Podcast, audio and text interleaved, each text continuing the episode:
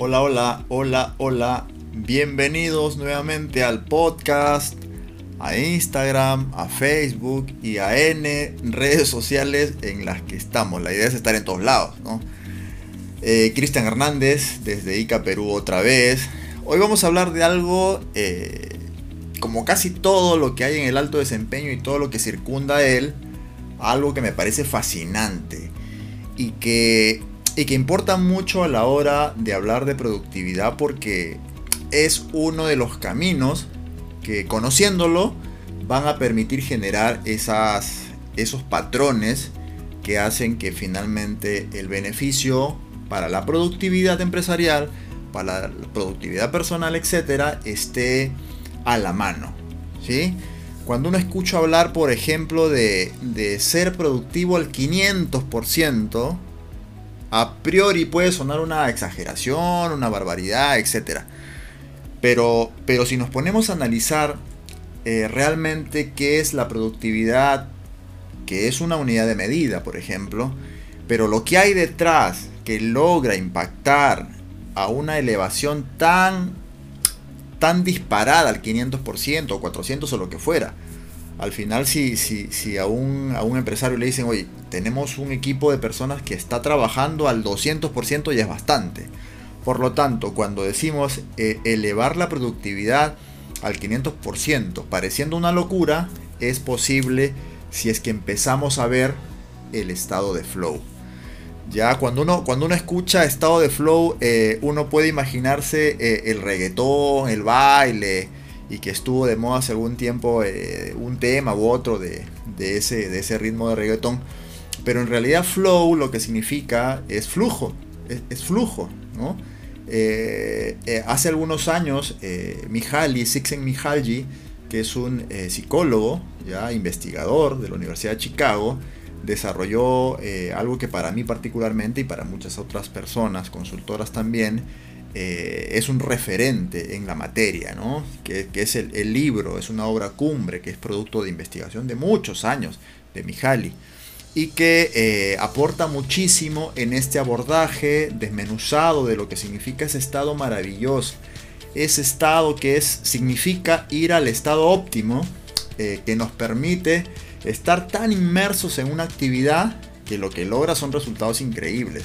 ¿no? Por eso hoy vamos a hablar más o menos de esta, de esta de esta idea, ¿no? Cómo elevar la productividad a niveles increíbles desde el estado de flow.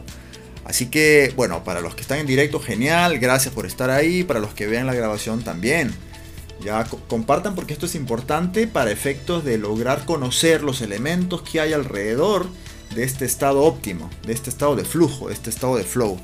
Así es que eh, quiero empezar diciendo que, a todos nos ha pasado. O sea, no es que esto le pase solamente a las personas raras, que, que, que, no hay, que no hay en todos los trabajos, que no hay en tu empresa, que no hay en tu universidad, que no hay en tu círculo de amigos. Esto nos pasa a todos.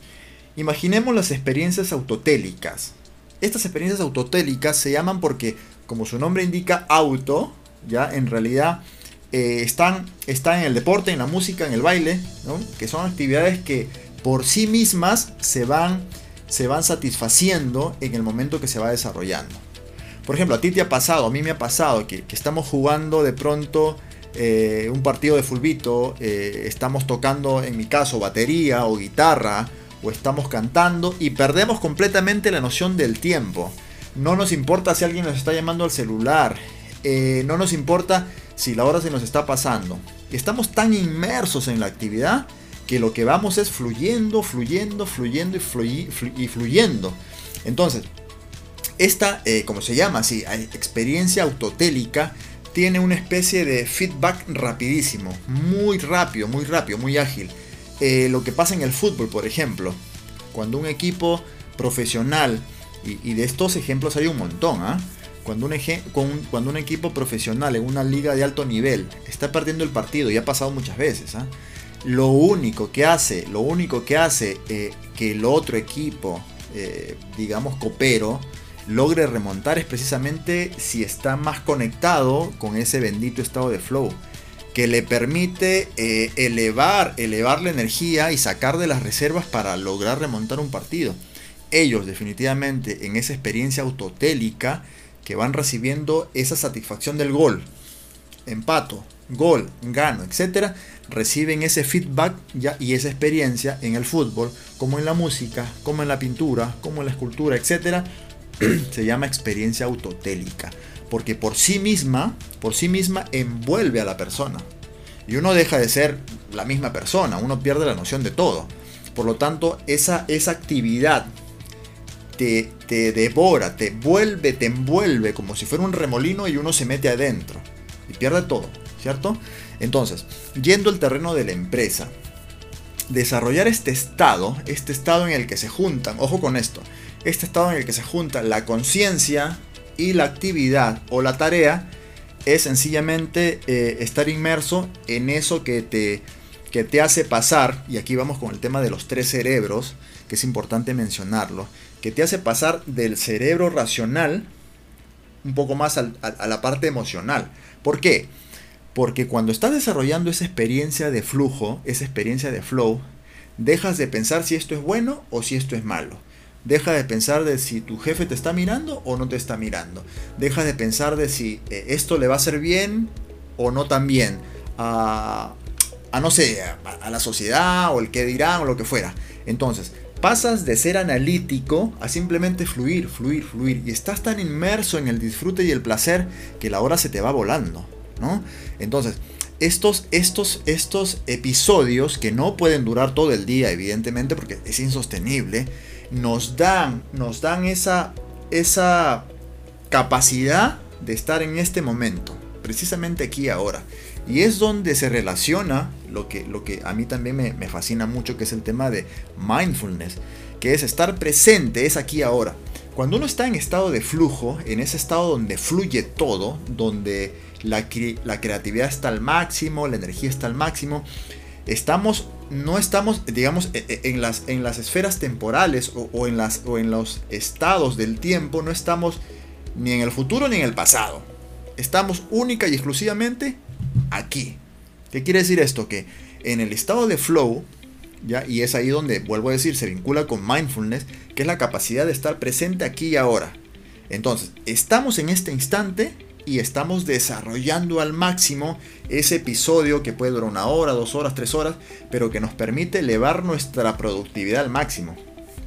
Ahora, ¿por qué menciono este tema de los tres cerebros? Porque evidentemente el reptiliano, el emocional y, el neocórtex lo que hacen es cada uno cumple una función determinada, ¿cierto? El automático, el emocional y el que razona, ¿no? Cuando estamos en estado de flow o estamos en estado de flujo, sencillamente ya no nos importa aquí desde neocórtex que, que mi jefe no le guste determinada, no sé, determinado determinado acto que estoy haciendo para conseguir cerrar un negocio importante para la empresa. ¿No? Entonces ya no empiezo a juzgar esto es bueno, esto es malo, sencillamente fluyo. Y cuando fluyo, la productividad, y esto es importante porque eh, empresas tan importantes eh, desarrollan mucho eh, ejercicios de mindfulness, por ejemplo, ¿no? Entonces es empezar a ser observadores, pero sobre todo a vivir aquí y ahora.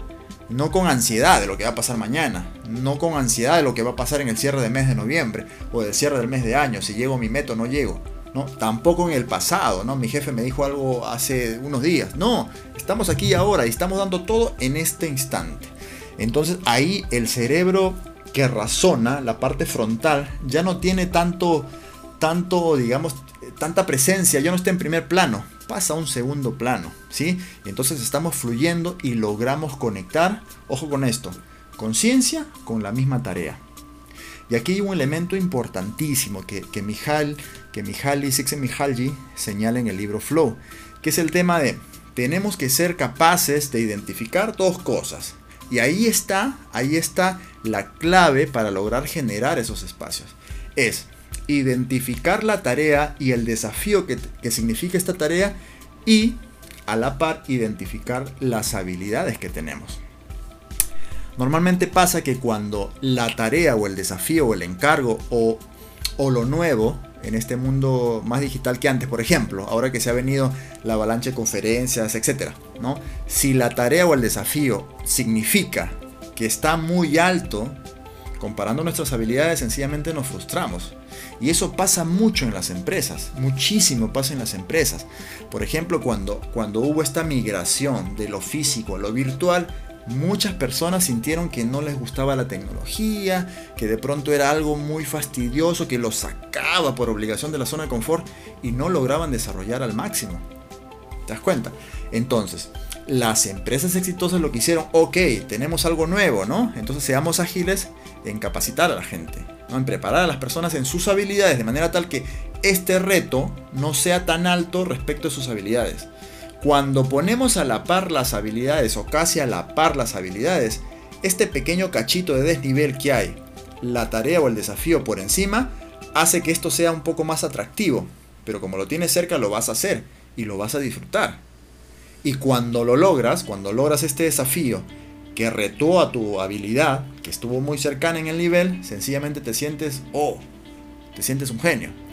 Y al revés, cuando la tarea que te encargan es, digamos, muy por debajo, está muy por debajo de tu capacidad, te aburres. ¿Te das cuenta? Y aquí surge el concepto de liderazgo, ¿no? El líder, ¿no? Que de acuerdo a lo que expliqué en los anteriores videos, que tiene que ver con Joseph Fuller, de la Escuela de Negocios de Harvard, señala perfectamente esa brecha que hay en las habilidades, ¿no? Las habilidades tradicionales versus las habilidades sociales, la inteligencia emocional. En el liderazgo lo que hace es que el líder, que no se dedica a estar tocando la puerta a los clientes, etc., sino se dedica a ver qué hay en la dinámica de su equipo, lo que hace es más o menos tener mapeadas las habilidades de cada quien. Y a partir de ese diagnóstico, digamos, el líder dice, ah, ok, entonces a partir de ahora a Cristian le voy a poner un reto un poquito por encima de lo que sé que da, ¿no? Entonces desafío su habilidad. Me voy por este lado, le digo a Juan que haga este otro encargo, que sé que está un poquito por encima de sus habilidades normales. Listo. Y a cada uno le presento un desafío cercano, de manera tal que van creciendo, van elevando su, su valla. ¿Se dan cuenta? Y es así como en el arte de liderar equipos, para hacer equipos efectivos, de altísimo desempeño, esa dinámica siempre se va a dar. Es decir, le ponemos a las personas, al equipo, a la gente, desafíos que para ellos estén algo cercanos. Tampoco que sea fácil, ¿no? Pero que les permita a ellos sentir que les falta poco para lograr esa conexión. Entonces, el fenómeno del flow se da precisamente ahí, cuando están casi alineados esos niveles el nivel de la dificultad de la tarea y el nivel de las habilidades desarrolladas hasta ese momento. El reto para los empresarios, para los CEOs, está en que todos los meses, todos los años, todos los, todas las épocas, cada persona tenga ese crecimiento constante, ¿no? Por eso decimos, y yo lo repito cada rato, el conocimiento que hoy tenemos va a quedar obsoleto. El siguiente mes no va a ser lo mismo. Estamos en un entorno tan competitivo y sobre todo complejo. No complicado, complejo. Complejo quiere decir que hay muchos elementos que se interrelacionan entre ellos. ¿no? Entonces tenemos que estar a la vanguardia, no podemos dejar de aprender. Afortunadamente para nosotros, los que hacemos consultoría, etc., tenemos esta herramienta que nos permite llegar a todo el mundo, ¿no? a través de los podcasts, a través del Instagram, Facebook, LinkedIn, etc. ¿no? Y esto es una bendición realmente. Así que los equipos que no están preparándose constantemente, entrenando sus habilidades, principalmente, principalmente las habilidades sociales e inteligencia emocional, no van a lograr disparar su desempeño.